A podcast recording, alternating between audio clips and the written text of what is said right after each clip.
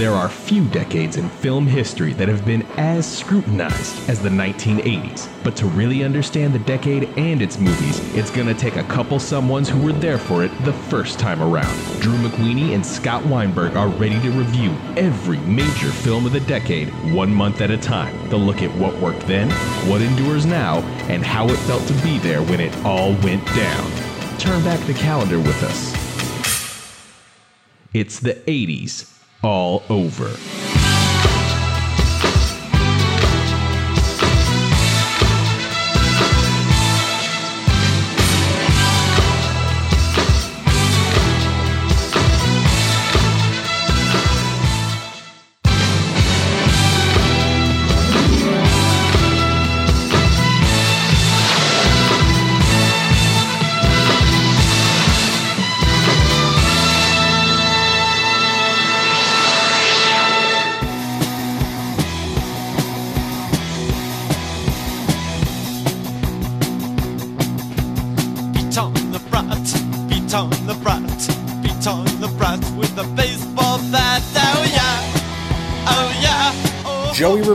Guitar god and rock legend, had to undergo emergency brain surgery after being beaten in a fight.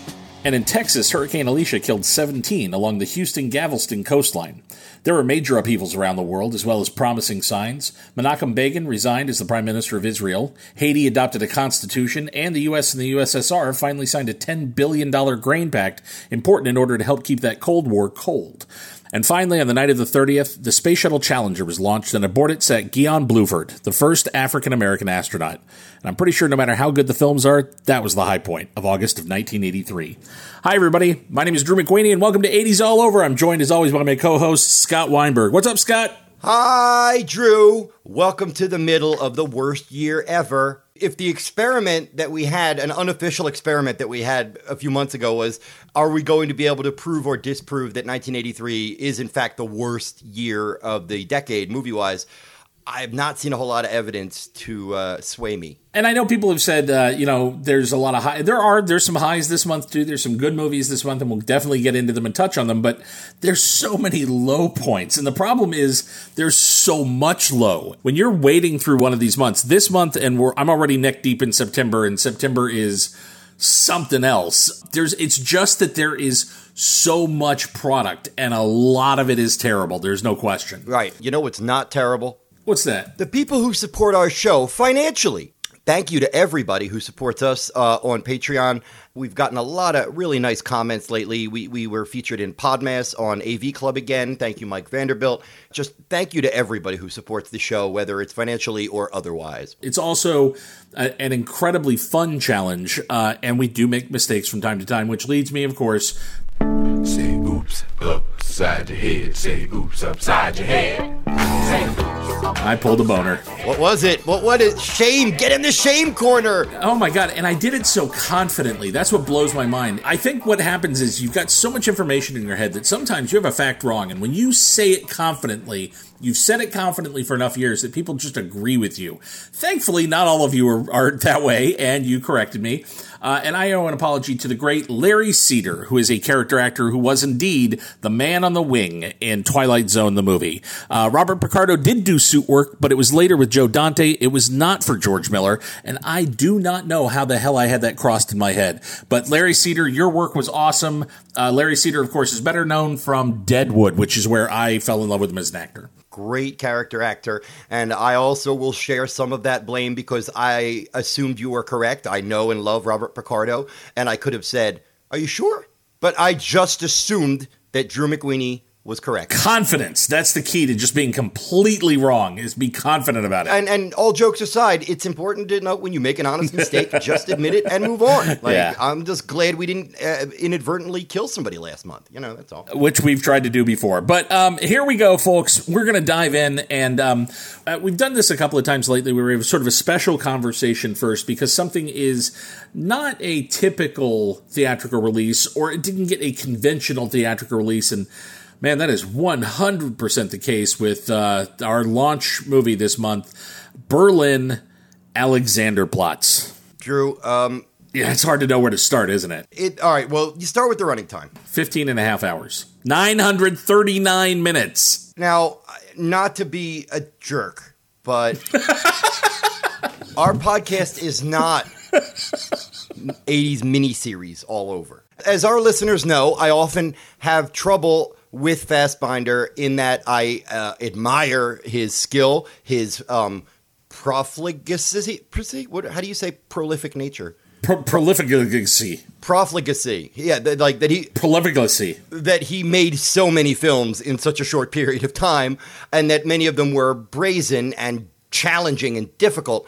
This being, I believe, his final released project. Man, I just didn't know where to begin. Well, I also admire his profligacy, and Prof- um, profligacy.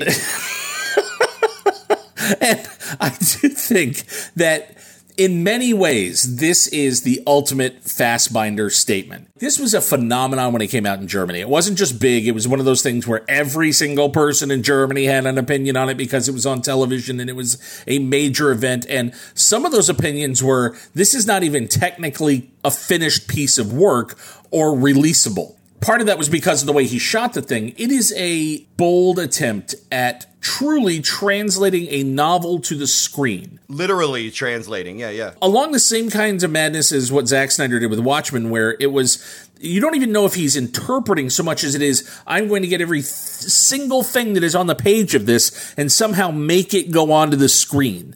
At 939 minutes, every single one of which I watched, I feel like it is the ultimate anti epic. Very little happens in the sense of plot, but it feels to me like the closest thing you will ever get to a real novel in the sense that there are digressions. There's whole chapters of this thing that feel like a digression. Love the period design. I think it's gorgeous to look at. And in a way, does it not remind you in some ways of Fanny and Alexander? But it's it's Fanny and Alexander in the sense that it is immersing you into a time and place.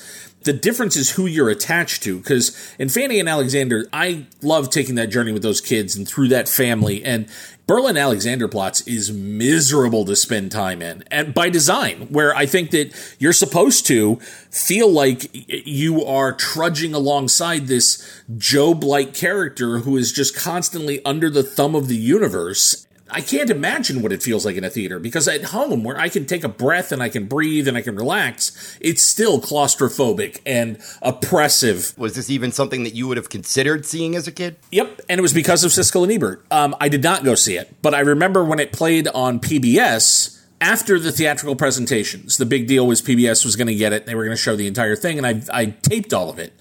And I think I made it 12 minutes in, and I went, "Nope, terrible mistake." And yeah, I wasn't ready for Fassbinder at all at that point. And even now, it is an incredibly difficult sit. The Criterion box that I have is set on my shelf since I bought it. It was only because of this podcast that I finally had the nerve to sit down and finally confront it. It is a daunting project. It is. And I feel like the fact that he was dead by the time it aired in the US is kind of crazy because it feels like this howl from beyond the grave by this guy who had left behind this insane body of work that is almost it's a dare. He dares you to sit through it. And then when you do finally get to the end of this thing and you get to that last episode, he turns it all inside out and upside down and throws it back at you through another filter. And you realize that as much as this entire thing has been an adaptation, it's also been a comment on what happens when you adapt. How no matter what approach you take, it's going to get your fingerprints on it. It will never be the original thing. It will always go through you in some way. By doing that last episode, he shows you, and I could have done it this way, and it could have looked totally different. And you could have sat through this for 15 hours. It is a wild man just at play with something that he figures he can say anything through. You know what's interesting, Drew, is that I found a lot of parallels between Berlin Alexanderplatz and our next film, Microwave Massacre. Did you really? I, I, okay, I'm fascinated. I'm pulling up a chair and I'm popping popcorn. Here we go. Anthem Pictures reluctantly presents what is considered to be the worst horror film of all time. Your skin will crawl. Your stomach will turn. I have to go to the restroom. I mean restroom. Your blood will boil. Dining will never be the It's same. full cordon bleu. I never tasted anything so unique. It's delicious. My hemorrhoids. Microwave Massacre. This is a terrible fucking movie. First off, Microwave Massacre is more of a comedy than horror, although it does have some really gory, goopy murders. It feels like sub porno. Like it feels like a porno with no porn in it. So it's almost like a porn parody. Yet it's a cannibalism comedy about a guy whose wife is such a bad cook that eventually he kills her and then starts preparing her body, and everybody at his work site thinks it's delicious.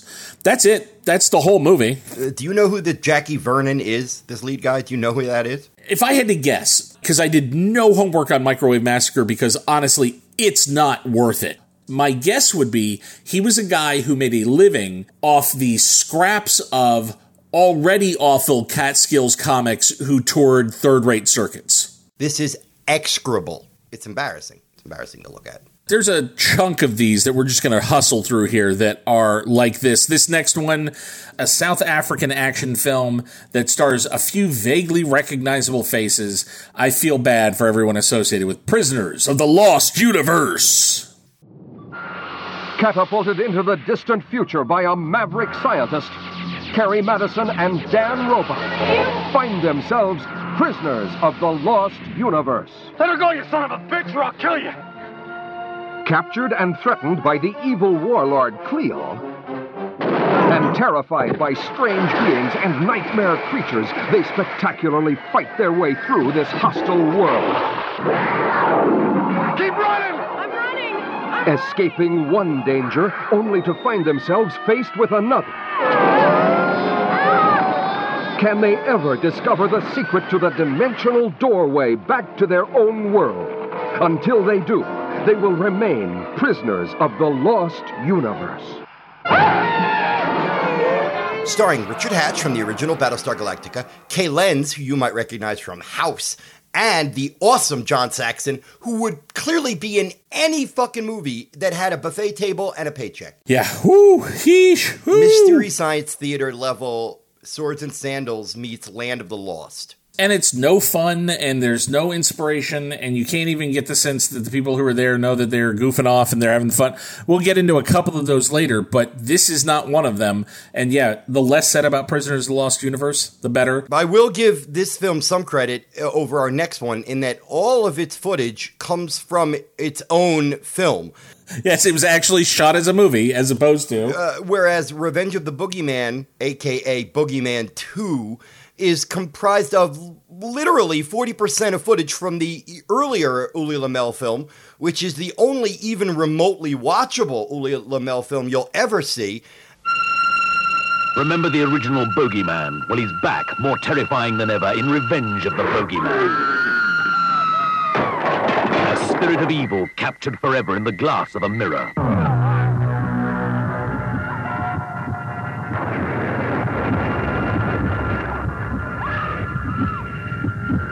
Once released, no one can halt the relentless revenge of the Bogeyman. This is horrible. i can't i used to make fun of the hills have eyes 2 as the laziest horror sequel of all time it is positively evil dead 2 level compared to this though the whole setup at the beginning is the girl comes in and they say so what have you been doing lately well and then you go into 45 minutes of, of clips You mentioned Hills Have Eyes 2, which has the infamous flashback from a dog's perspective. um, and um, if I'm not mistaken, I could have been wrong because this movie is indecipherable. I think this movie has a scene in which a shard of a mirror has a flashback. if you are to apply film language to this, which I'm not sure the director did, then yes, you are correct. It is the epitome of how you can rip a consumer off. What's crazy is somebody at some point eventually did a movie that is a meta joke about this called Return of the Revenge of the Boogeyman, which is a guy returning home in a 90 minute flashback showing this entire movie and then coming back and, at the end saying, and I did it. Uh, the movie could have had a class action suit against it because it's half a movie. And what's interesting is that it stars one Suzanna Love, who's a lovely woman, and she apparently had a huge August 1983 because she co-stars with Keir Dullea in Brainwaves. They lead us into the unknown, Have you heard of the Clavius process by any chance? One uses electronic devices to transfer impulses. They force us to endure what we cannot understand. She seems to be approaching a near paranoid state. It wasn't an accident. They have created a world in which we have no control. Brain waves. They have violated the laws of nature. Yeah. Um, this one has Vera Miles, Tony Curtis, and it's about a woman who gets a brain transplant, and then I think she gets visions of the donor's previous, like how she died, right? You are applying more of a narrative through line to it than they did. And this is the same guy. This is Ulli Lommel again. Good God. Dullea just was cursed aside from 2001. I can't think of really anything else of substance that guy was in. And there's a point where you just get the feeling they're casting him because of that 2001 connection, but the movies are barely movies. That's that's the thing running through all of these we've mentioned so far. They're barely films. Like you you could talk about your Ed Woods and your Uwe Bolls. I would put the ineptitude of Ulli Lommel up against any of those guys. Look at the man's filmography and then get back to us. Or don't. We don't care. At least he doesn't act in Brainwaves because he is in Boogeyman 2, and this was not his forte. You know what isn't Lou Ferrigno's forte? I'm so terrified. okay, acting, yes, acting. Thank you. That's a much better answer than I was right. afraid you were going to give. Right. For, let, let us now get into one of the most laughably entertaining Italian schlocks ever 1983's. From the depths of space comes the strongest man on Earth in the Super Adventure Odyssey. Hercules. The incredible Lou Ferrigno is Hercules. In a battle with unearthly creatures. Hercules, the superhuman hero, with the strength of an army.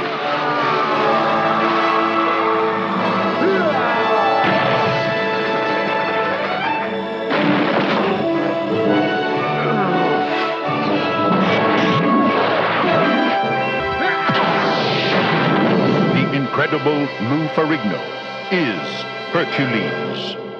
A Golan Globus production from the Cannon Group. Neither of us are necessarily huge fans of the guilty pleasure or so bad it's good. But for this film, I will put both of those on hold. This is bizarre beyond belief. It's not just, I'm, I, I can't think of many films that combine Greek mythology with nonsense science fiction, makes a mess on the kitchen floor and walks away. That's what this movie does. it feels like they looked at the box office and because the Italians, and this is what I love about the Italian film industry, and I'm not being ironic when I say that. I love this. I love that the Italian film industry shamelessly looks in box office charts and goes, all right, that plus that because half the time the that plus that makes zero sense, which is where you get a movie like this. It feels like they looked at Clash of the Titans in the Star Wars movies and then they just went, all right, they're both making money, let's go. Right, but that's what a 12 year old would do. This movie, he throws a bear into space. Uh, in the best scene in the film, you mean? Yep and it turns into a constellation. He doesn't just throw it into space; he throws it into space, and it becomes a constellation. Well, the idea that it becomes a constellation makes it helps it make more sense. So that's why I left that out. Um, Persephone opens Pandora's box in this movie. I'm sorry, I know that's pedantic, but why it's called Pandora's box? Why would Persephone open it? In this movie, I, I'm pretty sure Mount Olympus is on the moon. I enjoyed watching it. I, a movie like this is a hoot. It's just ridiculous. And if you know full well going in that what you're getting is ridiculous, there's not a breath taken it between any of it. They just they just move from one nonsensical piece of nonsense to the next. Best part of all this is that it was an MGM release. Oh yeah, this was a major release. Like this was a- 1983, and a studio went, "Yeah, sure." I, am telling you, 1983 is a is a garbage. it's a garbage fire. And it does not get any better with Paramount. This is a major release. Steve Guttenberg as an invisible man in a comedy, 3D comedy. Yeah, and by release, you mean it's like what happens when you cough and fart at the same time, because it's just awful. Now, the first 3D action comedy is here. This is Sam Cooper. He's good. Being invisible gets him into spy rings, diplomatic circles, Whoa. girls' locker rooms, Ding dong. and a lot of trouble. He's the man who wasn't there in 3D. Consider the possibilities. Hoppa! Hoppa! Witless, ugly. Lisa Langlois? Langlois? La- Langlois. Yeah, she's adorable. Love her. She deserved better. Jeffrey Tambor, mm, not good in this film. And even the awesome William Forsythe is just hung out to dry. Here's the thing all of these movies that were shot with this particular 3D process are particularly grotesque eyesores on home video because you're only getting half the image because they were literally side by side so you don't get you can't do a full transfer of the film so you get all these lopsided weird awful transfers that make them even uglier and more aggressively unwatchable when you go back to them now but the man who wasn't there under the best of circumstances would have been an endurance test I believe we coined the phrase for this type of cinematography uh, as the muddy pantyhose. Ugh. It's incredibly racist. He plays a government liaison of some sort. Basically, he's handling the equivalent of the nerd table at the Rush Week at the beginning of Animal House. It's a room full of countries that are so poor that they don't merit real food, so they serve them like fish tails and bowls of snot and that and that's the joke is well they're so poor that we're just going to treat them like garbage and you take care of them because nobody else wants to look at them And then he gets involved with some fucking serum that makes him invisible and ha let's all have comedy. Fuck you. I wonder if he's invisible. I wonder if that means there will be naked people. Drew, how the flying fuck is this the follow up for the guy who directed Nighthawks? Uh, believe me, there's follow ups this week that are, are confounding. This is why when I see people get hung up on directors and they get so defensive and they like start following the directors around sort of cult like, and anybody that says anything about any of the director's work, lesser or major, gets attacked for it. It's like, man, there is no filmmaker who I feel that way about because everybody has highs and lows, sometimes to a degree that is breathtaking.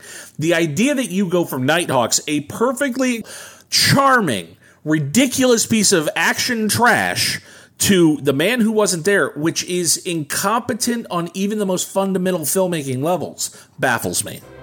I'm wondering. I'm wondering if there's any thread that runs through terrible movies that we might be able to trace. I wonder if maybe I could look at some credit on the man who wasn't there, and maybe identify that there's a common problem with other films we've talked about. Maybe the screenwriter of Any Which Way You Can and Krull and Ice Pirates is the problem. Maybe Stanford Sherman, my enemy, is back. Maybe that's what's happening. You leave Stanford Sherman alone. Uh, As Stanford Sherman, you are my enemy.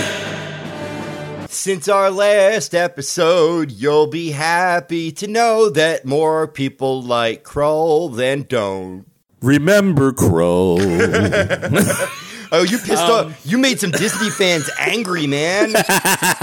I did. oh, but I love. You know, we ha- do have to preface that Coco is a wonderful film. We were not knocking Coco by pointing out that the, the music was remarkably similar, nor do we think that there was plagiarism going on. It's a math problem. There's only so many notes in the world. It's that's all it is. It's just a math problem. If you noticed that, you would have mentioned it on your effing podcast.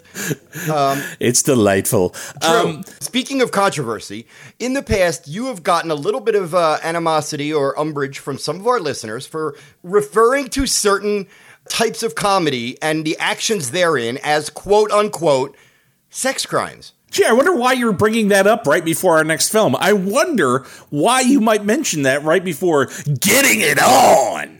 By the way, you have to say it like that because of the exclamation point. No, uh, I, I actually think that the exclamation point is more like getting it on.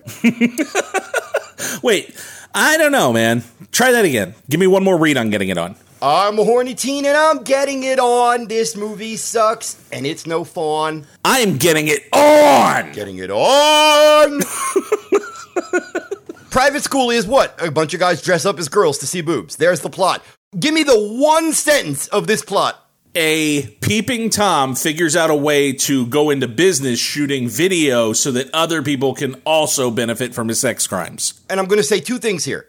One, he realizes that he can make money by recording girls getting undressed and selling those videos. Number two, our next movie is Curse of the Pink Panther. Just when you thought the world was free of Inspector Clouseau, another great detective has arrived. Detective Sergeant Clifton Slane. He's carrying on a tradition of courage and brilliant undercover technique. Got a light, big boy? That's making him the next great inspector. I have a horrible feeling we are seeing history repeat itself. In Blake Edwards, Curse of the Pink Panther. Yeah. Rated Um, perfect. Um, uh, yeah, Curse of the Pink Panther. Let me look at my notes. Uh, the first thing it says here is, "Oh, go fuck yourself." Okay, okay. We did have a minor, a little uh, disagreement on Twitter over this this film. We both hate this movie, right? We'll get into the details of why.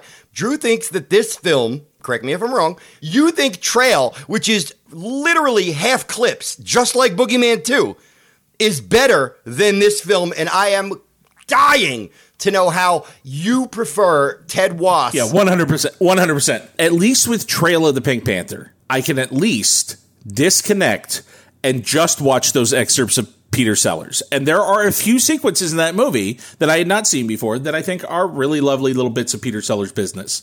I didn't laugh once in Curse of the Pink Panther, and it makes me mad at Blake Edwards. It makes me mad at him for thinking that Pink Panther was about anything other than creating a space for Peter Sellers to be funny. Some people might not remember that Clouseau was originally a side character, and then he got expanded for the sequels because everybody loved him.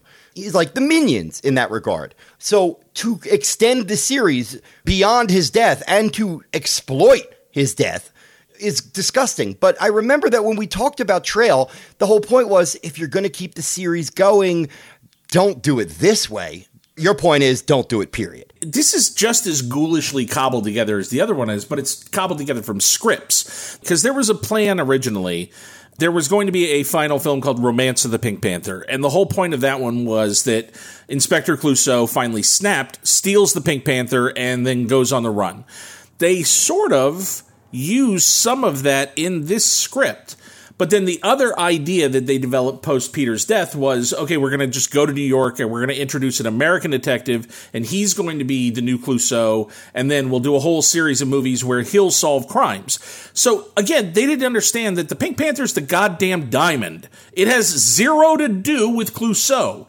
So if you're going to redo it, fine the diamond could go on tour around the world and you could have different things happen to the diamond and have different comedies built around that but creating another clouseau misses the point completely and casting him as ted wass is cruel it's cruel to ted wass for god's sake Ted Wass, before we haul off on this young gentleman at the time, this guy was on soap and he was ridiculously funny on soap. He is not funny in this, and after this, he would be in Sheena and Oh God, You Devil. Yeah this is a no-win gig Worst agent ever, sir. Yeah, I just feel like saying, "Oh, you pretty dummy. You are so doomed. This is going to kill you." Not only does he not survive it, but he's as far from surviving as you can be. He is embarrassing in the physical comedy stuff, which is supposed to be the whole point. And it's like Blake has forgotten how to even stage these scenes. There is a sequence that comes late in this film, and um, if you're worried about spoilers for Curse of the Pink Panther, I'm sorry. The the Clouseau in this movie, who appears throughout it, does finally appear in one final sequence, which was shot over the course of one afternoon because the actor who plays the part, we give them one day. It is the worst slapstick sequence, and it's because this man's really not a slapstick comic. The man's performance in Cannonball Run is more comedically uh, adept than what Roger Moore does at, in in Act Three of Curse of the Pink Panther. My name is Inspector Clouseau, and I'm going to fall down quite a few times now. They really wanted Dudley Moore for this, and who knows? I, I, have no idea, but Dudley Moore was certainly not averse to starring in crap. And also, this movie led to at least four lawsuits between MGM and Blake Edwards. He said uh, they they cut his budget. And he went over, so they sued him, and then he sued them for defamation of character, and then there was two different countersuits. It's it's absurd what went on with this guy. David Niven, when he appears in this film, is dubbed by Rich Little because his voice was so frail, and it was upsetting, evidently, to watch the footage of him. Was that it? Was this one or Trail? One of the or both? It's both. It's this one and this one all the way through, and then there's the sequence where Burt Kwok appears in this as Cato, and has a long sequence with Ted Wass, and it's like somebody else made it and then snuck it into the film because basically he's talking about I fucking hated Clouseau. I hated my job. I hate everything about this. Why are you here? Leave me alone. And it's such a hostile, weird left turn to take where it shits on everything that ever existed involving Kwouk in the series and makes it feel like he was genuinely a victim, which suddenly makes it all less fun. And how, what a miscalculation of an appearance. Unfortunately, Blake Edwards still not done with the Pink Panther. Uh, although it's not our problem anymore because the fucking Roberto Benigni thing was 93 and therefore not our purview. Yeah, thank God. no. Speaking of purview, Drew. Why? Do you know what you are? A glutton for punishment? Yor the hunter from the future. oh. Trapped in another time, searching for his past.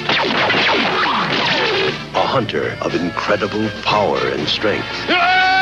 He is the warrior known as Yor the Hunter from the Future, rated PG.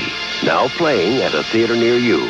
Oh boy! All right, we talked a bit ago about a movie that was um, half Greek mythology and half sci-fi nonsense, and I can only imagine that Hercules would have made an absolutely flawless marijuana-strewn double feature with Yor the Hunter from the Future because it's a Conan type knockoff, and then in, in Act Three, it becomes a science fiction movie. Quite unexpectedly, I might add. Yes! What am I watching? Um, I love that this one tries to hide its Italian roots.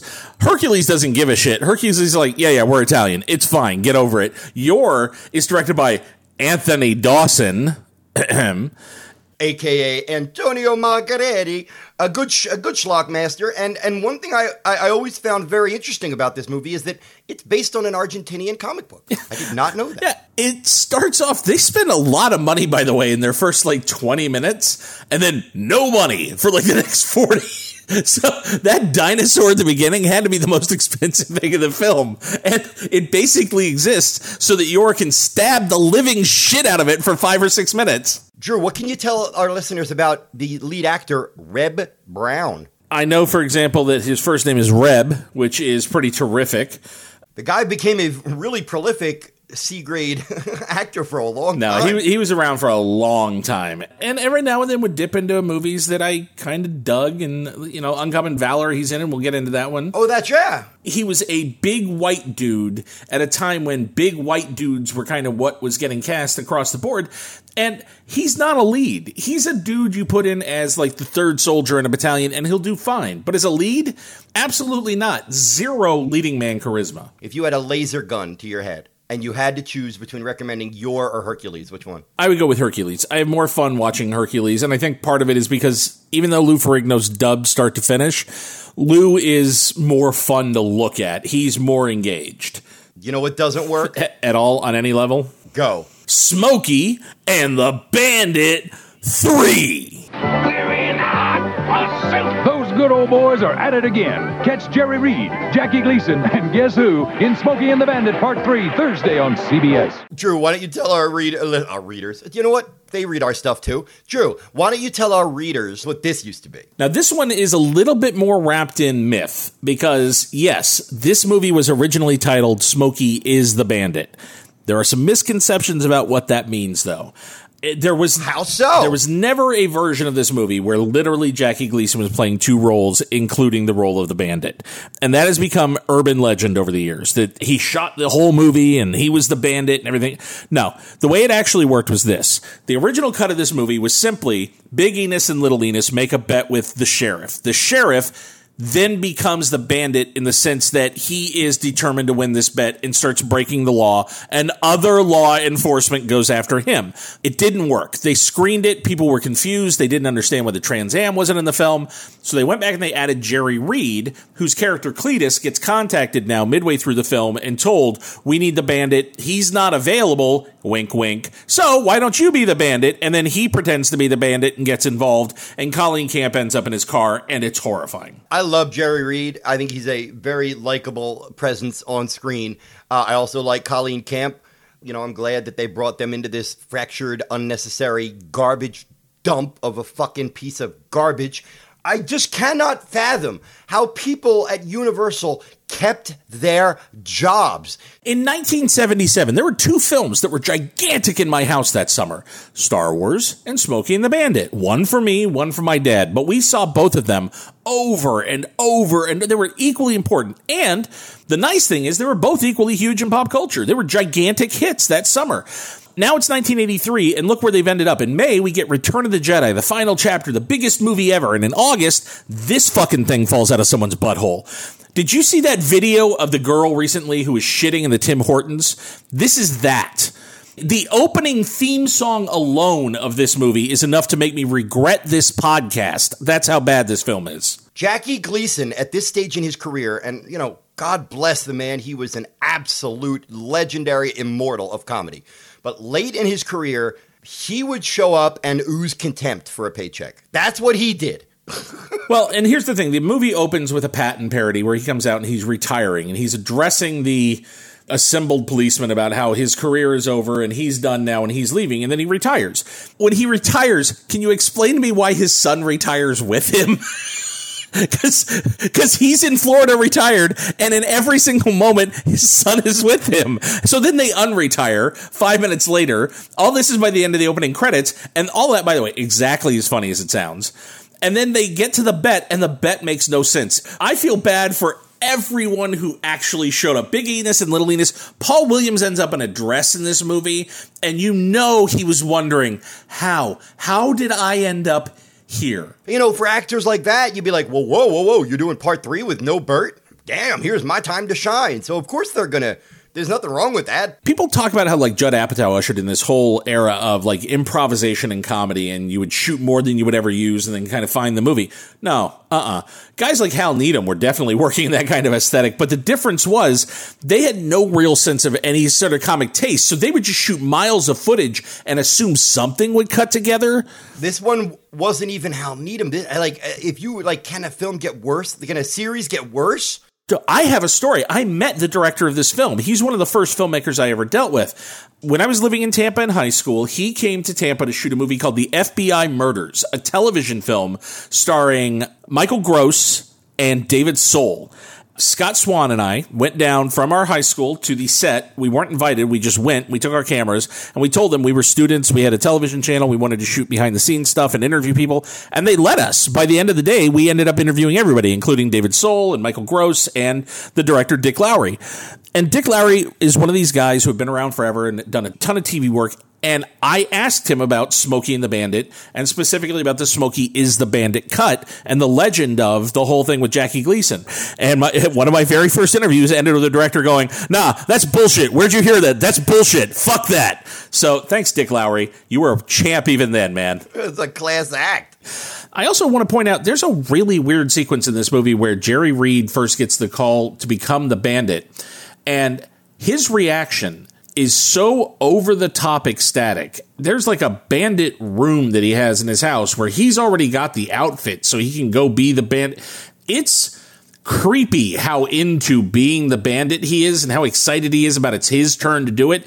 It's like walking into someone in your bedroom with the, your pajamas on their head. Like it's uncomfortable. You something's wrong with him. Now are you starting to understand when I hear 1983? This you know what I think of? Part 3s and 3D. Yep, and I truly think if the only way this could have been worse is if they had made it in 3D. Oh God. Stop. Yeah, it could have happened too. You know it. We move on to a much better film, although it is kind of a lesser film in the catalog of a brilliant, maybe my favorite director of all time. Drew, why don't you break down the details for our listeners on Sidney Lumet's Daniel? Well, I mean, you're talking about about as great a pedigree as you're ever going to get. This is Lumet coming off of Death Trap, The Verdict, and Prince of the City, which is an insane run of films. He's adapting a novel by E.L. Doctorow, and the book is about although it's been fictionalized and there was some legal back and forth about whether or not this is what it really was, it clearly is. It's about the Rosenbergs. It's about the children of the Rosenbergs growing up in an America where their parents were not only just called traitors, but were executed for treason.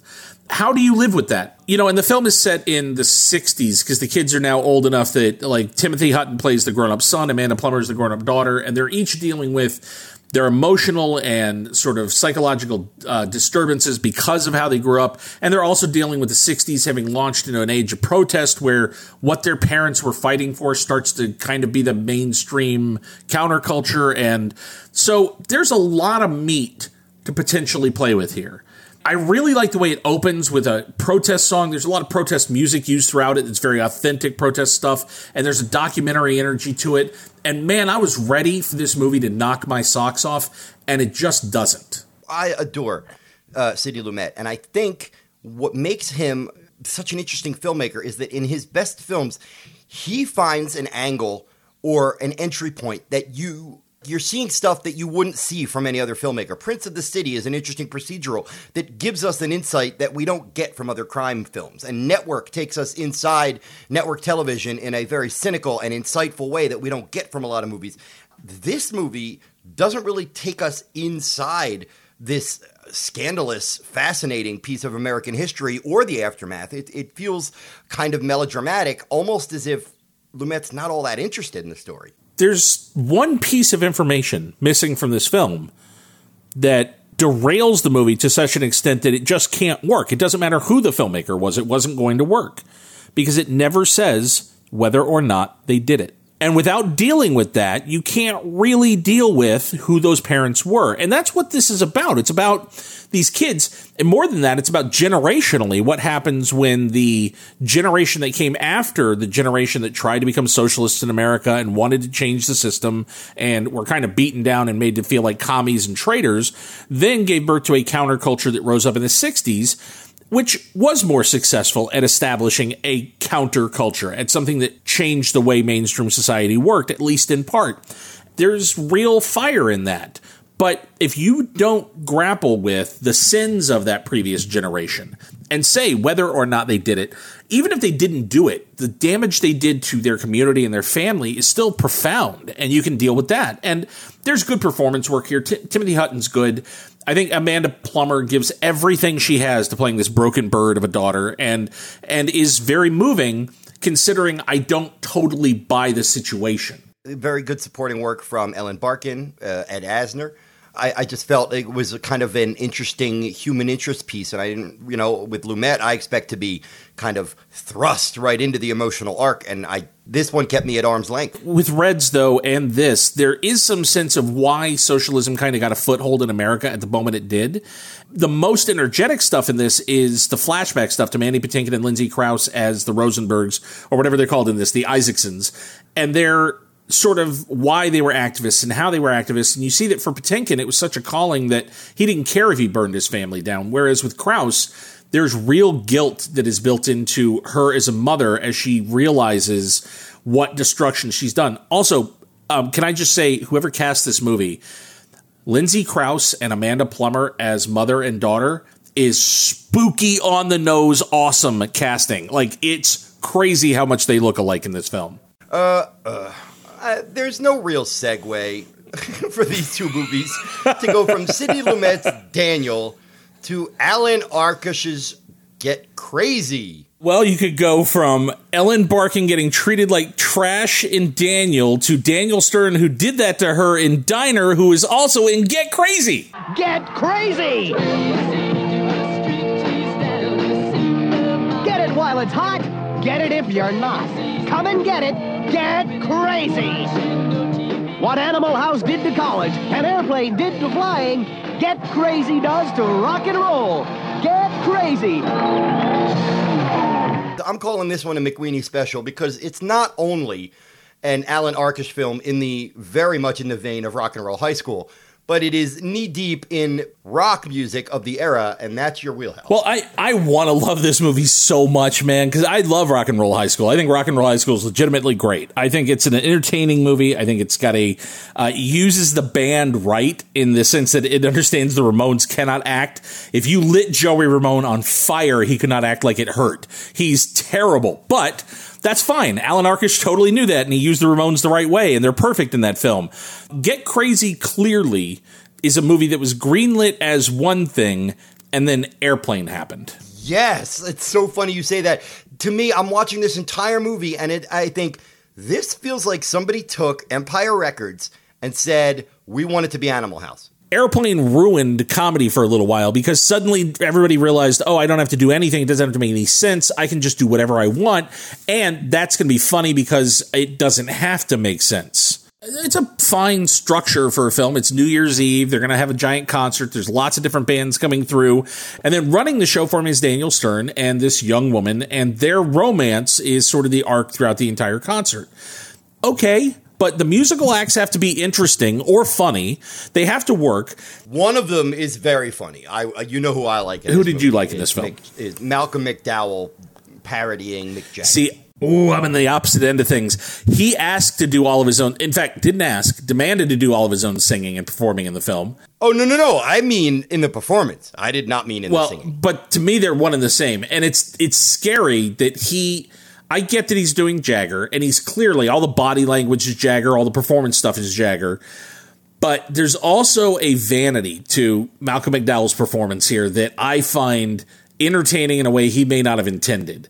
I think he really, to some degree, also just wanted to play a rock star and be a rock star. And I think the movie is one third likable, one third chaos, and one third bad. I wish the music was better. If it had like great live performances all the way through from real bands and stuff, then you had the comedy sort of wrapped around it. I'd be fine with that because then at least I'd have those acts. It would be like, oh, but look, there's that great Lou Reed number, and oh, and then Cheap Trick came out. And then, but even that stuff I don't think is very good. And the and the rock and roll, the real rock and roll artists who show up in this, I don't think are used very well. I don't think the music's very interesting. It's just a bust start to finish for me. But it's occasionally funny. It's I never like thought, oh, this is embarrassing. I thought it was going to be like inept, like hysterical you know, but it's not that. It's just very broad and chaotic. And I feel like Arkush was probably run over by this thing. I, I met Alan and I got to know him a little bit back in the early '90s, and I like saw some films with him and and did a few things with him, and he was he's a really nice guy, and he's one of those guys who I think is more frustrated by his film career than we are so it's hard to beat him up for a movie that I know he doesn't like terribly well. Like it got away from him somewhere. And you know, you've got guys like Lee Ving shows up in this and Lee Ving was from Fear and was a real punk artist and there's a real punk energy to Lee Ving, but it's treated as a joke here. I would have rather just Fear showed up and played a number. This is the kind of film where they name a character Willie Loman and it's a girl and that's supposed to be funny. Uh, and then wow, we move on to something that is a obscure, interesting, misshapen little treat a George Lucas produced animated film called Twice Upon a Time. Listen to the simplicity of the perfect plan. Your spirit of adventure is inspiring. Time! Now's the time to strike! Get out of the way, stupid idiot! All right, I'm wearing rubber underwear. You are not a Jedi yet. It isn't nice to mess with fairy godmothers. The tallest tale you could never possibly imagine is coming at you. Uh, thank you. And it can only happen twice upon a time. From filmmakers John Korty and Charles Swenson, when you talk about that sort of uh, American zoetrope, George Lucas, that experimental filmmaker side of him, this is the kind of stuff that resulted from that, where he put his money where his mouth is all throughout the 80s. And he, he helped get these little weird films funded that almost inevitably never really got a commercial release. And this one uh, took me forever to track down in the 80s. Uh, when it finally came out on Laserdisc in the early 90s, it was a fucking event as far as I was concerned. All right, narratively, it doesn't make a lick of sense. I don't know what the hell happened in this movie. I, it, it made the plot makes about as much sense as Yellow Submarine, but it has this interesting animation style uh, in which obviously we all know how normal animation is done, but this was done with um, geometric shapes as placed on top of a light table and then moved around that way as opposed to drawn. Uh, see, John Korty, uh, you and I grew up on his animation, whether we realized it or not, because John Korty was a big guy in Sesame Street. A lot of his uh, style was developed doing Sesame Street animation, which was way more experimental than the stuff that we saw in feature films. And I love that. And he did Electric Company as well. And I love that. I love the fact that these guys who made the jump had sort of cut their teeth working in pure experimental form. So when he did this and, and did this Lumage style, as he called it, it's just amazing someone let him make it and then let him actually make it in that way and let him go through the entire process. Uh, a lot of the dialogue is improvised and then animated to later, where he took inspiration from performances and stuff. He used a lot of real kids and a lot of um, real family friends to record stuff. Trivia fact one of the children uh, who recorded vocal stuff for this movie is David Fincher, who was a friend of the family. There's so much of ILM in this. There's so many animation legends. The names I pulled out were uh, David Fincher is credited as special effects, and Henry Selick is one of the segment animators. And of course, Henry Selick would go on to direct uh, Nightmare Before Christmas and James and the Giant Peach. I, I gave up on the plot 20 minutes in and just kind of sat there bemusedly just like what what weird visual trickery are they going to throw at me next? And not all of it works. Some of it is just weird for weird sake but I dug it. Yeah, it's got a charm to it, and it is ultimately so weird and so s- sort of sweetly strange that yeah I, I always find myself enjoying it a little bit more than i remembered i did. I wish it was great but it's definitely for animation fans a curio worth your time Absolutely. Yeah, yeah. Definitely worth digging up. As is our next film, in my opinion Ralph Bakshi and Frank Frazetta, Fire and Ice. From a time when the world was new. I'm the Dragon Hawks! And everything was possible. From the film creator of Wizards and Lord of the Rings comes fantasy and adventure.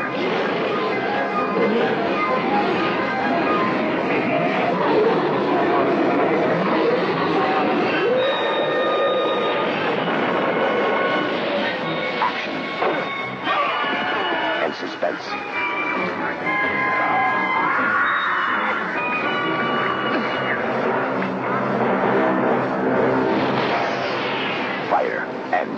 I should be the target audience for this movie because I my one of my very favorite things in the late seventies and early eighties was the uh, the Conan stories by Robert E. Howard, and specifically the Conan comics that Marvel did by Roy Thomas and Jerry Conway.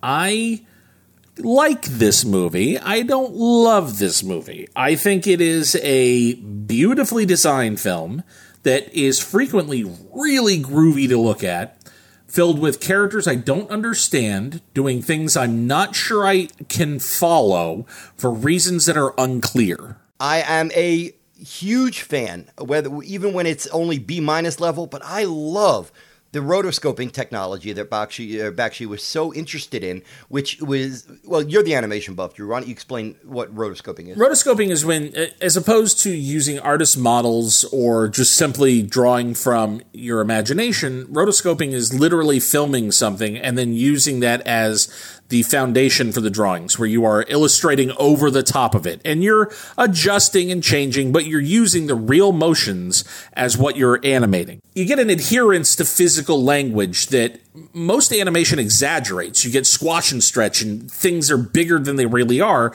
This makes it, in Bakshi's mind, much more realistic. I like that in some ways, like you say, in the motion of the characters, rotoscoping is fascinating, but then it, it kind of taps into that uncanny valley that we talk about sometimes with, with CGI, where if it's too realistic, our brain uh, kind of fights back a little bit. Something like Fire and Ice, and indeed all of Ralph Bakshi's work, is an acquired taste, and in many ways, a lot of this is, is dated in some ways, but I really had a good time with this. I don't get the the, the plot is very standard. Uh, you know, got to go rescue her and fight the evil villain who can. You know, it's the the sides of fire versus the evil ice lord. But just watching it as an animation relic, I I really enjoyed it. My favorite stuff in the movie has to do with Dark Wolf, who is medieval Batman. He's the the dude who shows up in the mask, and he's on the poster. or the bad guy himself, Necron. And Necron has the funniest scenes in the movie. Whether they're meant to be funny or not, I'm not sure, but Necron is hilarious every single time he shows up. And especially towards the end of the film, there's a big, long, extended, like 15, 20 minute sequence where you're just in the throne room and he's just being a bitch. There's just no other way to put it. He's just, he's in a mood. Yeah, he's just messing with people. God, it's the funniest scene and it goes on forever. And then Dark Wolf shows up and they fight, and that's great. But Dark Wolf barely is in it, and it feels like a miscalculation because your your hero, the guy who literally is your main Conan figure, it's like this is the Rosencrantz and Guildenstern version of his movie. His movie's happening over there somewhere, and every now and then he runs in and goes, "I've just killed 700 men," and runs back out. And you're like, "Can I watch that? Is that happening where we can see it?" This might is one of my favorite Ralph Bakshi movies, only because it works as a simplistic adventure movie. Of all the movies inspired by Conan the Barbarian, I think this might be one of the more successful. I think it's nice also that Bakshi because it, he's working with Frazetta as a designer, and so you've got Bakshi working in someone else's art style, and that tension is interesting. It kind of pushes Bakshi to try some different things. And like the backgrounds in this are beautiful. Here's a real crazy uh, footnote. For those of you who know who Thomas Kinkade is, the painter who is basically a human sleeping pill, that guy got his start painting backgrounds on this movie. And I mean, if you've ever wondered what would happen if the side of a van came to life, this is it. When I was growing up, we had a next door neighbor who was like four or five years older than me, right? And when you're 13 or 14, that's the coolest person in the universe. Oh, yeah. right? Oh, yeah, by far. He showed me Frank Frazetta, all heavy metal magazines, Chinese throwing stars, ooh, um, uh, fireworks, um, a- anything that a 14 year old skinny Jewish kid shouldn't mess with. He had it. I think they issued one of those kids to every neighborhood. I think everybody had one. yeah, yeah, and he he's the one who introduced me to Frazetta and Fire and Ice, and I am I am grateful for that because uh, it, it's kitschy, but I, I love the animation in it. I really do. Yeah. And now we move to a film that's not animated at all.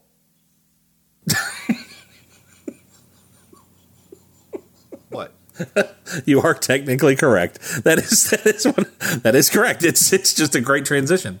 Um, All right, it's it's the Star Chamber. The Star Chamber. To Detective Lowe's, it is a puzzle. The answer is in here somewhere. For Hardin, it has backfired. I'm gonna expose all, all of it. The Star Chamber. Only one man is willing to stop them, and time is running out. The Star Chamber. Now you can know who they really are. Rated R. Now playing at selected theaters. so Scott, where do you stand on uh, all things Peter Hyams? I am a Peter Hyams fan. I've always been a Peter Hyams fan, and now that I am friendly with one of his sons, who is a mensch and a sweet guy, I like Peter Hyams even more. And I think he's interesting because he's one of the only Hollywood directors I can think of who frequently, although not in this film, worked as his own DP. It's one of the things I always loved about him. I always thought that was such a cool, weird detail to who he was. It informs his films in the sense that even his lesser work, really well shot and stylish. We say this a lot in every episode, one or two movies, but I, I think we'll, we'll uh, designate it to this film, The Star Chamber, which is about a young judge who discovers that several judges uh, in the same court are part of what's called the Star Chamber, as in the film The Star Chamber. And what that means is they hire an assassin to kill criminals they are forced to let go. So it's got that right wing, left wing combo, which is really interesting in these kind of political, uh, sociological thrillers. But I think this movie could be remade so much better. One of the things I find interesting is how neatly it fits into what Michael Douglas was at that time, which is uh, sort of he worked in that socially conscious thriller world, and China Syndrome had made a ton of money doing that. I think he was looking for scripts that that sort of tapped that nerve. Right, s- social issue stuff. Yeah, but where it was still a thriller and it was a genre film first, and I, I think there's a real appetite for that with him. It is a provocative idea, which is judges who get together and because they know that these people were guilty, but they got off on a technicality, they go ahead and they they execute them. It really is the embodiment of the argument that comes with the death penalty, which is what happens if you accidentally execute somebody who turned out to be innocent. Could you ever live with yourself? And is that system then justifiable at all because if one innocent person dies, it shouldn't be. So Star Chamber does a nice job of trying to figure out a way to make that a dramatic situation. I, it's got a great performance, of course, by Hal Holbrook as the, uh, I guess the head judge, the most nefarious of, the judges, and also the great Yaphet Kotto as a police detective on the case of these murders. It feels like it is the victim of test audiences. For the first hour, it's a pretty interesting political, socio-political concept uh, that's batted around and goes from far left to far right and gives both sides uh, debate angles. And then in Act Three, it really becomes like Michael Douglas just said, "Can I be an action hero for 20 minutes?" And they said, "Yep, okay." And the ending just feels alternately like incongruous, but yet kind of like action movie okay. So the ending is a bit disappointing, not terrible, but a bit disappointing. But overall, I was pleasantly surprised. I dug this one. Don Calfa plays a bad guy in this, and Don Calfa is one of those guys who I think is always uh, interesting and great. Was in a million movies in the '70s. I absolutely came off the couch. I was so excited when Otis Day showed up, just because how many fucking movies is Otis Day in? But yeah, it's it's one of those movies where I think it's 2.5 stars is invented for where I like enough about it that yeah, I'm glad I saw it. I didn't love it. I didn't like flip out for it. I wouldn't say that it nailed the concept, but it's a blunt instrument of a movie that knows what it's doing well enough that when it gets there you go, yeah, all right, cool. That was uh, that's pretty much what I bought a ticket for. It seems like the kind of film that Pauline Kael would have called fascist that's one of the reasons that I would love to see somebody maybe tackle some of this material now is we have gotten no further in this conversation since 1983. And the idea that this film is as frustrated with the system as we are right now implies that it's crazy that it could spend 30 years being that frustrating. So, if anything, a Star Chamber remake should be more incendiary because it's had more time to rev up to the subject. Now we move to a horror film that is, I believe, among Stephen King's favorite adaptations of his works. Uh, from the underrated Lewis Teague, let us discuss Cujo?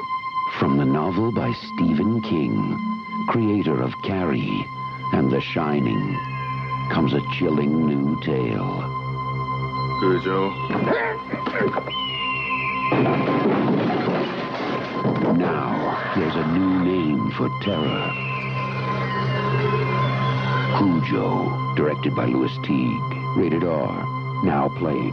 Check newspapers for a theater near you. Uh, right after I moved out of my uh, my house in the wake of my marriage falling apart in, in 2014, there were a lot of conversations back and forth about, well, you can't show them this, you can't show them this, you have to be very careful about this. And it was all directed at me because clearly I was going to lose my mind and just start showing them Shogun Assassin every night at bedtime.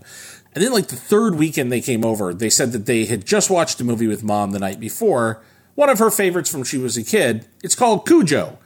And I just about lost my mind because Cujo is absolutely an effective adaptation of King's novel and almost unbearable to sit through, especially as a parent thinking about that child and his performance. Just the way they handle the material with Danny Pintaro makes this totally unsuitable for children. Yeah, I think it's a fantastic uh, adaptation. I it scared the living hell out of me as a kid.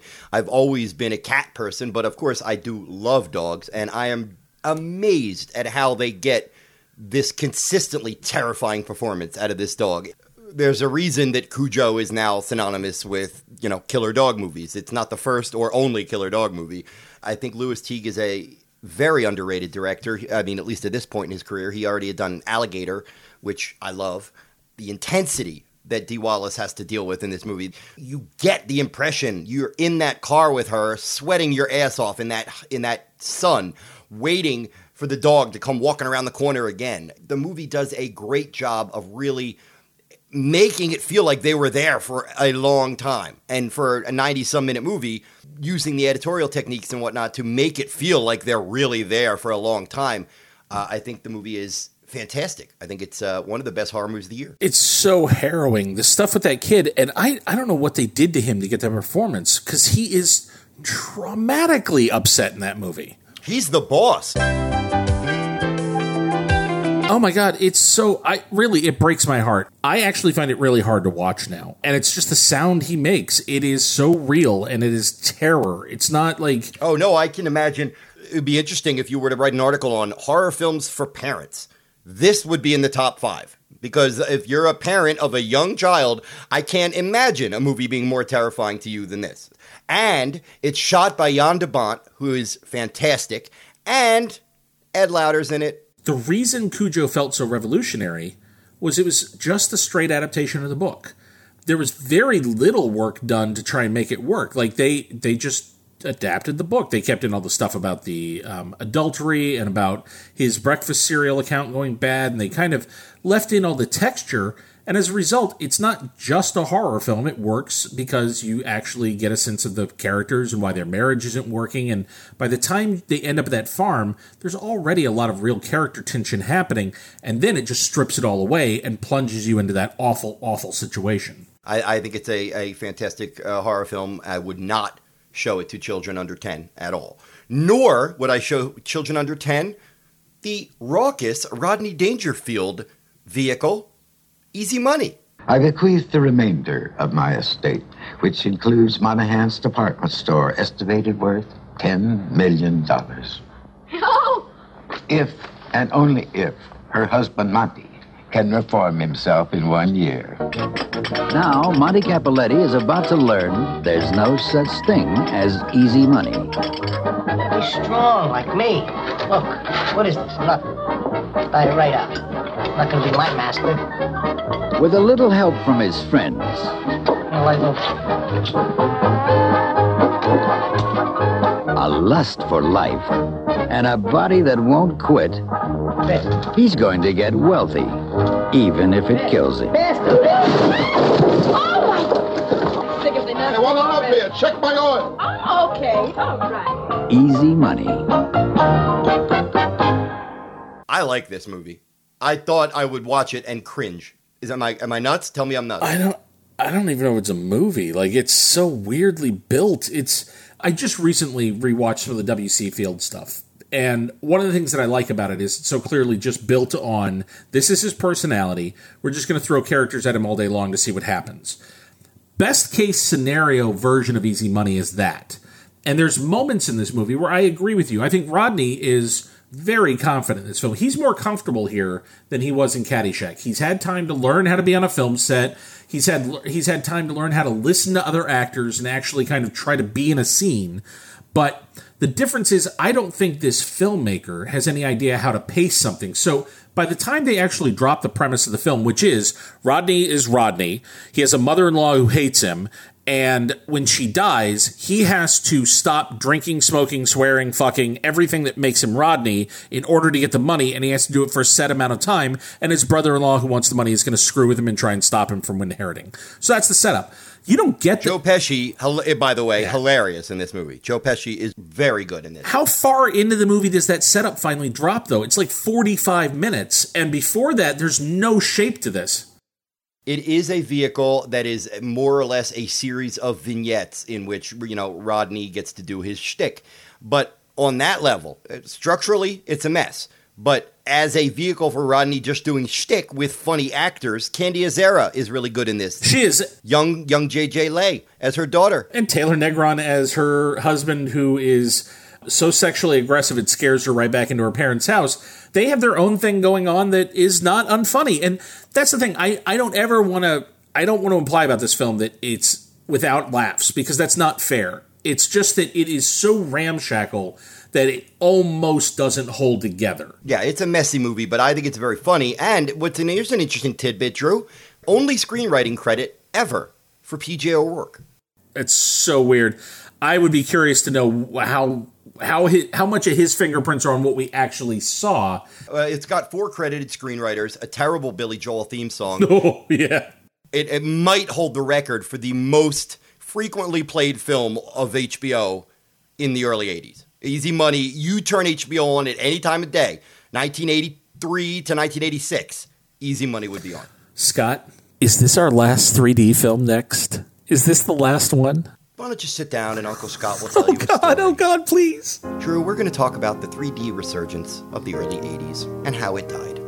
It started in 1981 with Comin' At Ya, a Spanish American co production that ended up making a little bit more money than people thought, and therefore shepherded in an entirely new era of three dimensional motion pictures. Are you sleeping yet? Uh, not as bad as I was during this movie, but go on. That led to, in 1982, Parasite and Friday the 13th Part 3. And then earlier this year, 1983, we got Treasure of the Four Crowns, Space Hunter, Adventures in the Forbidden Zone, Jaws 3D, and The Man Who Wasn't There. And that leads us to Metal Storm, the destruction of Drew McWeeny. Yep, it does, and Charles Band is waiting for us. Yeah, okay, now we can get into Charles Band in a minute, but to answer your earlier question, no, we technically have two more 3D films. Uh, in November of this year, we will get to Amityville 3D. And then, Drew, you can relax because our next and final 3D film is in November of 1985, an animated feature called Star Chaser The Legend of Orion. Oh, God, thank God. We are almost there. All right, that gives me the energy. I can power through now. Here we go. From the alien wilderness of the future comes a warrior, Dogen the Finder. He will battle the forces of evil. For him, it's high noon at the end of the universe. The epic movie that challenges your senses is the ultimate 3D experience. Metal Storm, the destruction of Jared Sin.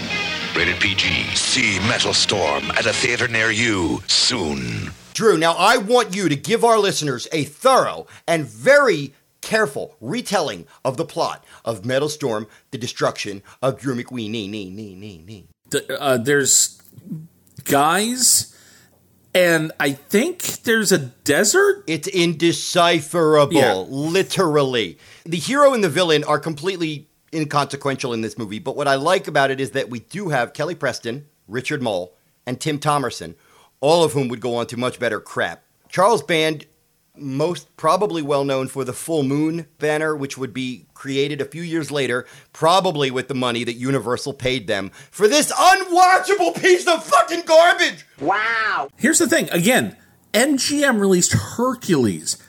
Universal released Metal. Universal Pictures!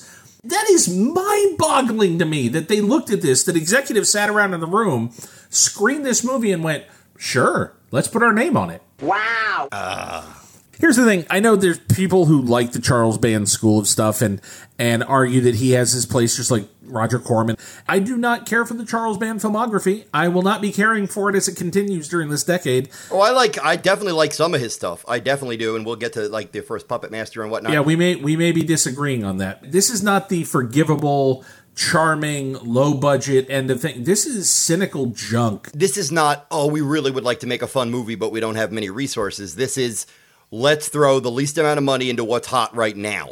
Here is. I'm going to help you out, Drew. This is from the Internet Movie Database. On a desert planet, warlord Jared Sin nin, nin, nin, is trying to convince a tribe of mutants that he is their messiah and gain unlimited power in a crystal. Wake up!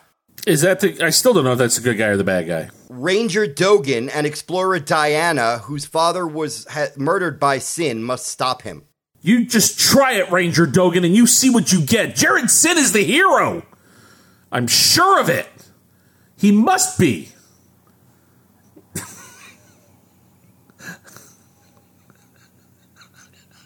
All right, moving on. All right, you know, this film. If anybody has any thoughts on Metal Storm, the destruction of Jared Sin, uh, May God have mercy on your soul. write them down on Twitter and fold it and jam it up your butt. No, just kidding. We would like to hear from anybody not named Cargill who likes this movie. now, we're going to move on from easily one of the worst movies of the year to, I believe, I'm going to speak for Drew, one of the very best comedies of the year. Rick Moranis and Dave Thomas's Strange Brew. I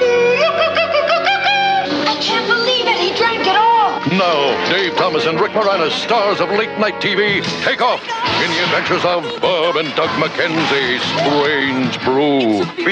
Rated PG. Now playing at selected theaters and drive-ins. It is safe to say I was obsessed with Bob and Doug McKenzie Now by this we're point. in the same fucking wheelhouse, man. I watched Stranger Brew constantly. I had Take Off on 45. I had one of the softcover books.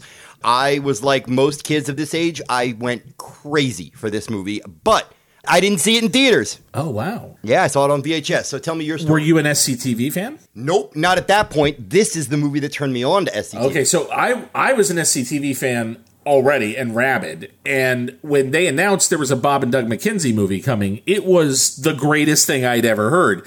When we actually saw what the movie was, my first reaction was I had a problem with the fact that it wasn't set in the world of SCTV because if you know that show, it is about a low is a low budget local station at a in a small town, and the characters of that small town, Melonville, are all the characters of SCTV. So, one of the things that's great about that show is seeing how people show up over the course of the series, playing different parts and things like that. Like your local anchorman, Floyd, is also Count Floyd, the horror host, on the weekends. And there's stuff like that that I love throughout it. I love the world of SCTV. Drew, I'm familiar with SCTV, But Drew. so I, when this happened, I was surprised that Bob and Doug weren't in Melonville. That was a shock to me as a fan.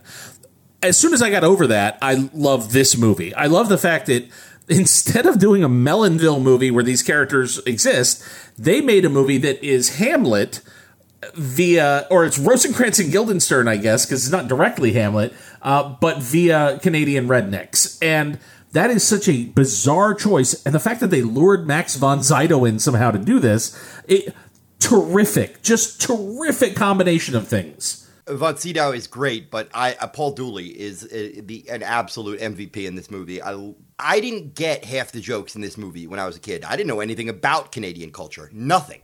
What I like about this movie so much as an adult is because, like you said, it was spawned from SCTV. So, in many ways, Strange Brew is very much like an SNL movie.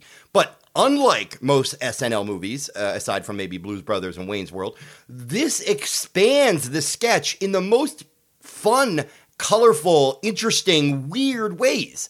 They knew that this was a, a simplistic characters that were created for end of the show bumpers, and then it, it took off like like wildfire as cult favorites. People all over the North America, at least in Canada and the U.S., loved these characters, and that's what inspired the movie.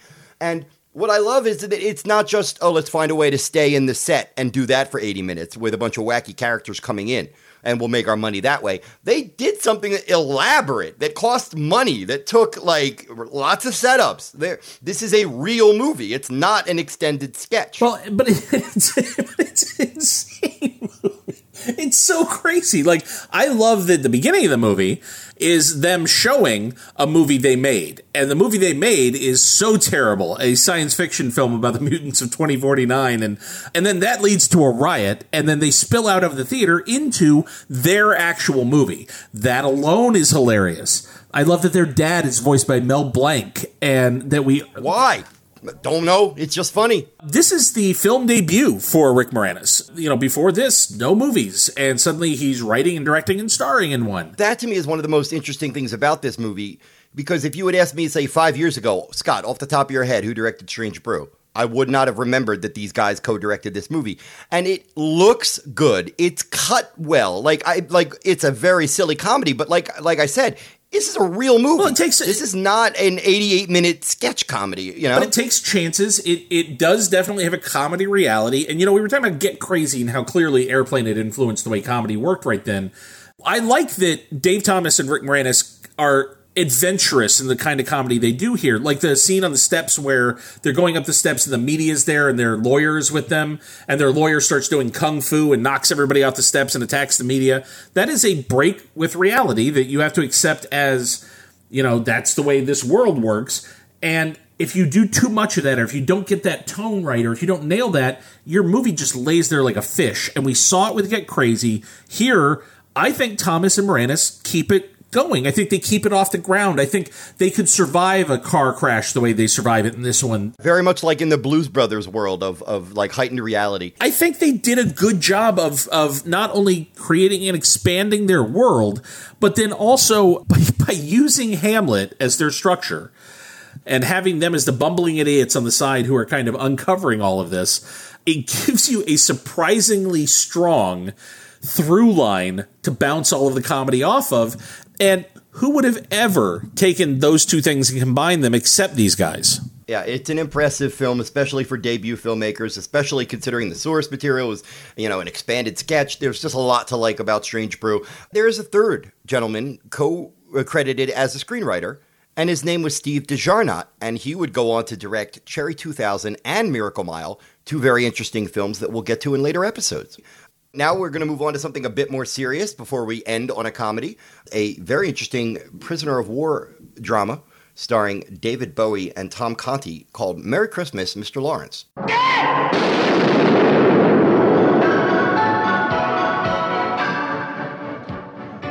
Do you remember that Christmas? It was a good Christmas, wasn't it? Lawrence! Merry Christmas, Mr. Lawrence. They were all honorable men. But oh, what deeds could be done in the name of honor. Merry Christmas, Mr. Lawrence. This is one of those movies because of Bowie being in it that was on my radar when I was a kid, but that I never got to. Yeah, I did not see this until a week ago. I always thought David Bowie was a good actor. After this, I think I underrated him.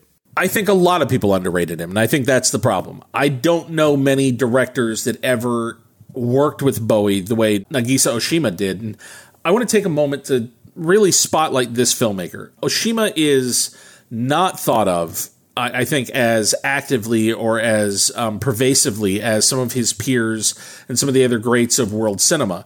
I think Oshima is a towering filmmaker. I think he is a guy who absolutely should be thought of in the top ranks of filmmakers. I think this is a terrific movie. I, think in the realm of the senses is a one of a kind movie. I think he is a, a master. On a surface level, it's a very uh, straightforward World War II POW drama uh, about two British men, as played by David Bowie and Tom Conti. They're dealing with their captors, as played fantastically by Ryuichi Sakamoto and the great Takeshi Kitano. The, the performances in this film alone in many ways you're like, oh, I've seen POW movies, even very stark and brutal ones. But what's interesting about Merry Christmas, Mr. Lawrence, is that it's actually about forgiveness. There is a lot of brutality and, and lessons about uh, what war does to people and how you lose your humanity when you're treated this poorly. But when it's over, you realize the theme of the movie ultimately is about uh, forgiveness. Are you able to give it? Are you able to accept it? Uh, I think it's a very poignant, touching movie. This movie really allows you to understand culturally why the British are who they are, why the Japanese are who they are, and the pressures that are put on them to be who they are within their cultures, and how when you go to war like this, it really is you're pushing these two cultures up against each other, and one has to give, one has to break for the other to succeed. That is really at the heart of war. I think what is most difficult to take is you are conditioned your whole life. You are raised a certain way, indoctrinated a certain way. You are built to be who you are, and then you are put into this situation that tests everything about it. And within this prison camp in particular, you have shame and guilt and honor and uh, and love. I and there is love in this movie, which is I, I think also a dangerous, dangerous thing in a place like this. And man, the performances in this, I, for people that only know Takeshi Kitano through more mainstream violent work or action work or his comedy work, um, talk about a, a, revelatory performance. And really for Bowie, a, a high water mark in his film career the best war films often give you that empathy of yes at one point these were our mortal enemies. Now that time has passed are we able to look at history and empathize with where were they coming from? Not, not necessarily were they right being able to look at their cultural impacts and why it led to a war.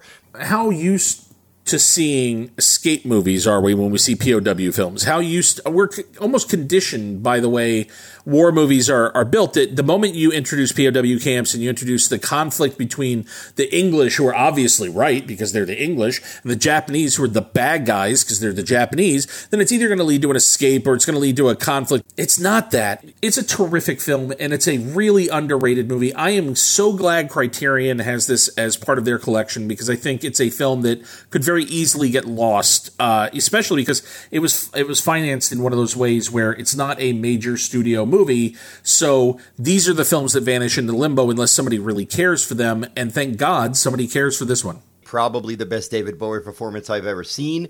Between this and Hunger, uh, David Bowie had a good 1983. Uh, you know who else had a good 1983, Drew? Would that be young Tom Cruise? Cue the music.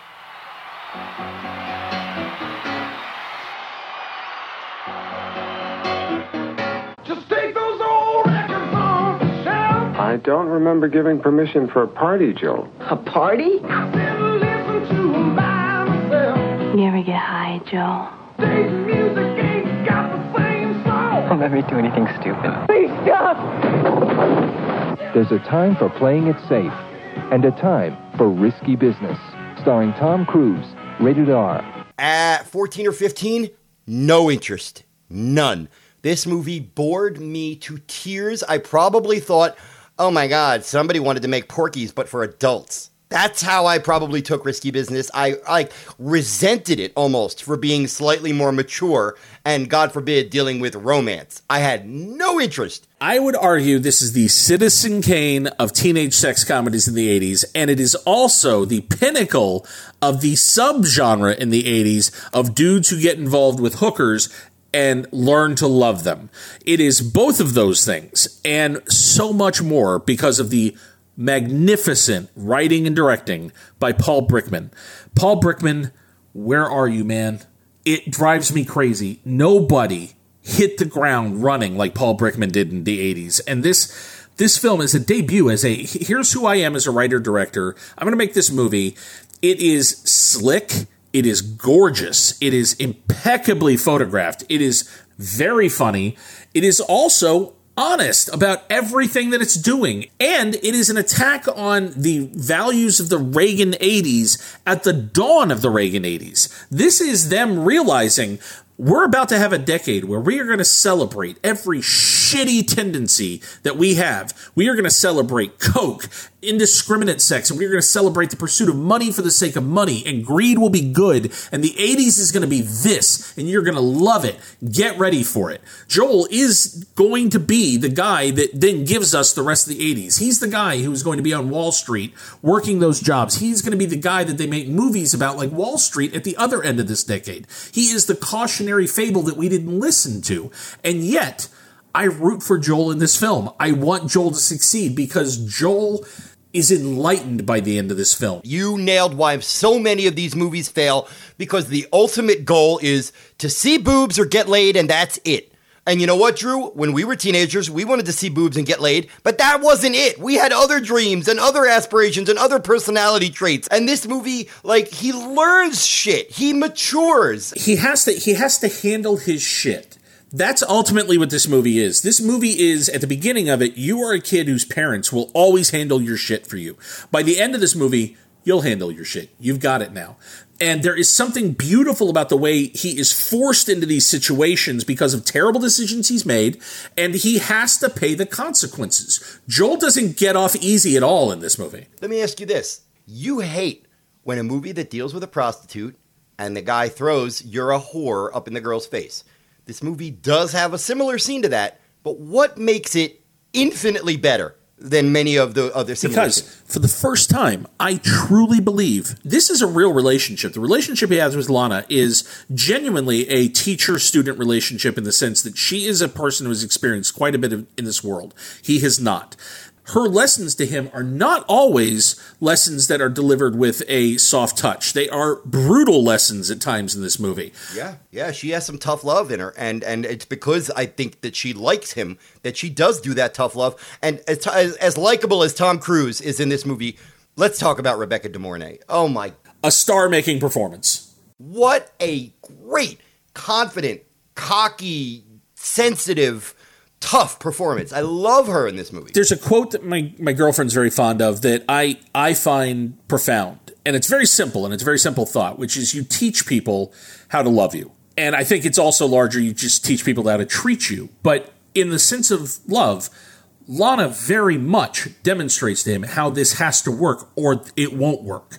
And she forces Joel to treat her better, to, to be a better person to her, which none of these movies address. None of these movies address a simple res- word that, if they did, would make all of them better, which is respect. Without respect, there's nothing. If Joel is with her, there has to be a respect that she is a person, that she has agency, that she's making choices, that she he can't treat her choices as less than his, and he certainly can't judge her because he's making money off of these things.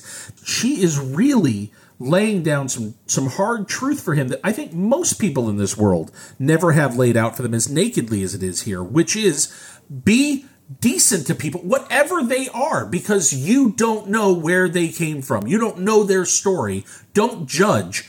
Treat people decently. And for a movie that is filled with characters like Guido the Killer Pimp, to have this kind of, I think, genuine soul to it is why Paul Brickman is special.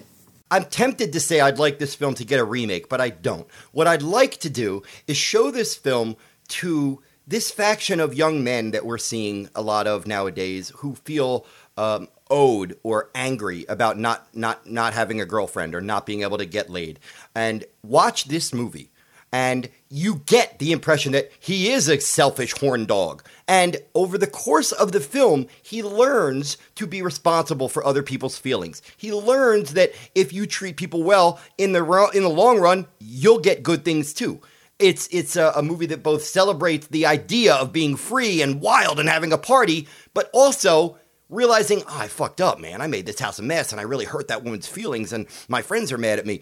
The shitty version of this movie only addresses the first half where Curtis Armstrong impresses upon him sometime you just have to say, what the fuck? Yes, but if you do say what the fuck, you better be able to handle whatever happens as a result of it. And that's where Risky Business to me is so wonderful and different. And man, I love the young cast. I think Curtis Armstrong's great. I think Bronson Pinchot is great but it's the writing and the way this thing is shot and the way it was scored. It has a terrific score on it. Tangerine Dream's score is, I, I think, next level. And this is one of those movies that, to me, defines the look of the early 80s. Movies should look like this, man. There is something beautiful and stylish and. I don't know why there are two DPs on this, but they're both world class DPs. Bruce Surtees and Raymundo Villalobos. But it, you're right. This is a uh, it is a teen sex comedy with a real sense of class and production value and quality control. And I also you you mentioned uh, Bronson Pinchot and Curtis Armstrong. We also have to mention the awesome Richard Masur. I am really grateful that this movie didn't turn into a cringe fest because like I remember liking it, not as much as you did, but I remember I saw it probably when I was 25, and like, all right, when I was a kid, I don't know why I didn't like it. Probably because it wasn't raunchy or raucous enough. It was kind of mature, and as a 14 year old, I didn't want mature. When I saw it as an adult, I liked it very much. I like it even more now, and I was expecting like for the other shoe to drop any minute, and I'd go, oh gosh, why did you do like, oh, why did you? Like, that's such a wrong-headed, ancient mentality. No, this movie for 90% of it feels like it could have been written this year. So, Risky Business and Strange Brew are our picks for the month. And Drew also wants you all to see Smokey and the Bandit. I do. I want it. I want it so much. Um, hey, uh, guys, next month there is some really interesting stuff happening. Uh, you are going to get uh, perhaps our only film from the entire decade, directed by a monk. Uh, you are going to get a giant format science fiction film that uh, uh, was marred by tragedy. Uh, you're going to get a great, great Michael Caine performance, a terrific live action Disney movie, the weirdest chainsaw film you'll ever see, and yes, the birth of the baby boomer nostalgia culture. Uh, all of that and more, including the weirdest Bruce Springsteen impression of all time. I, I God, it's so much. It's September 1983.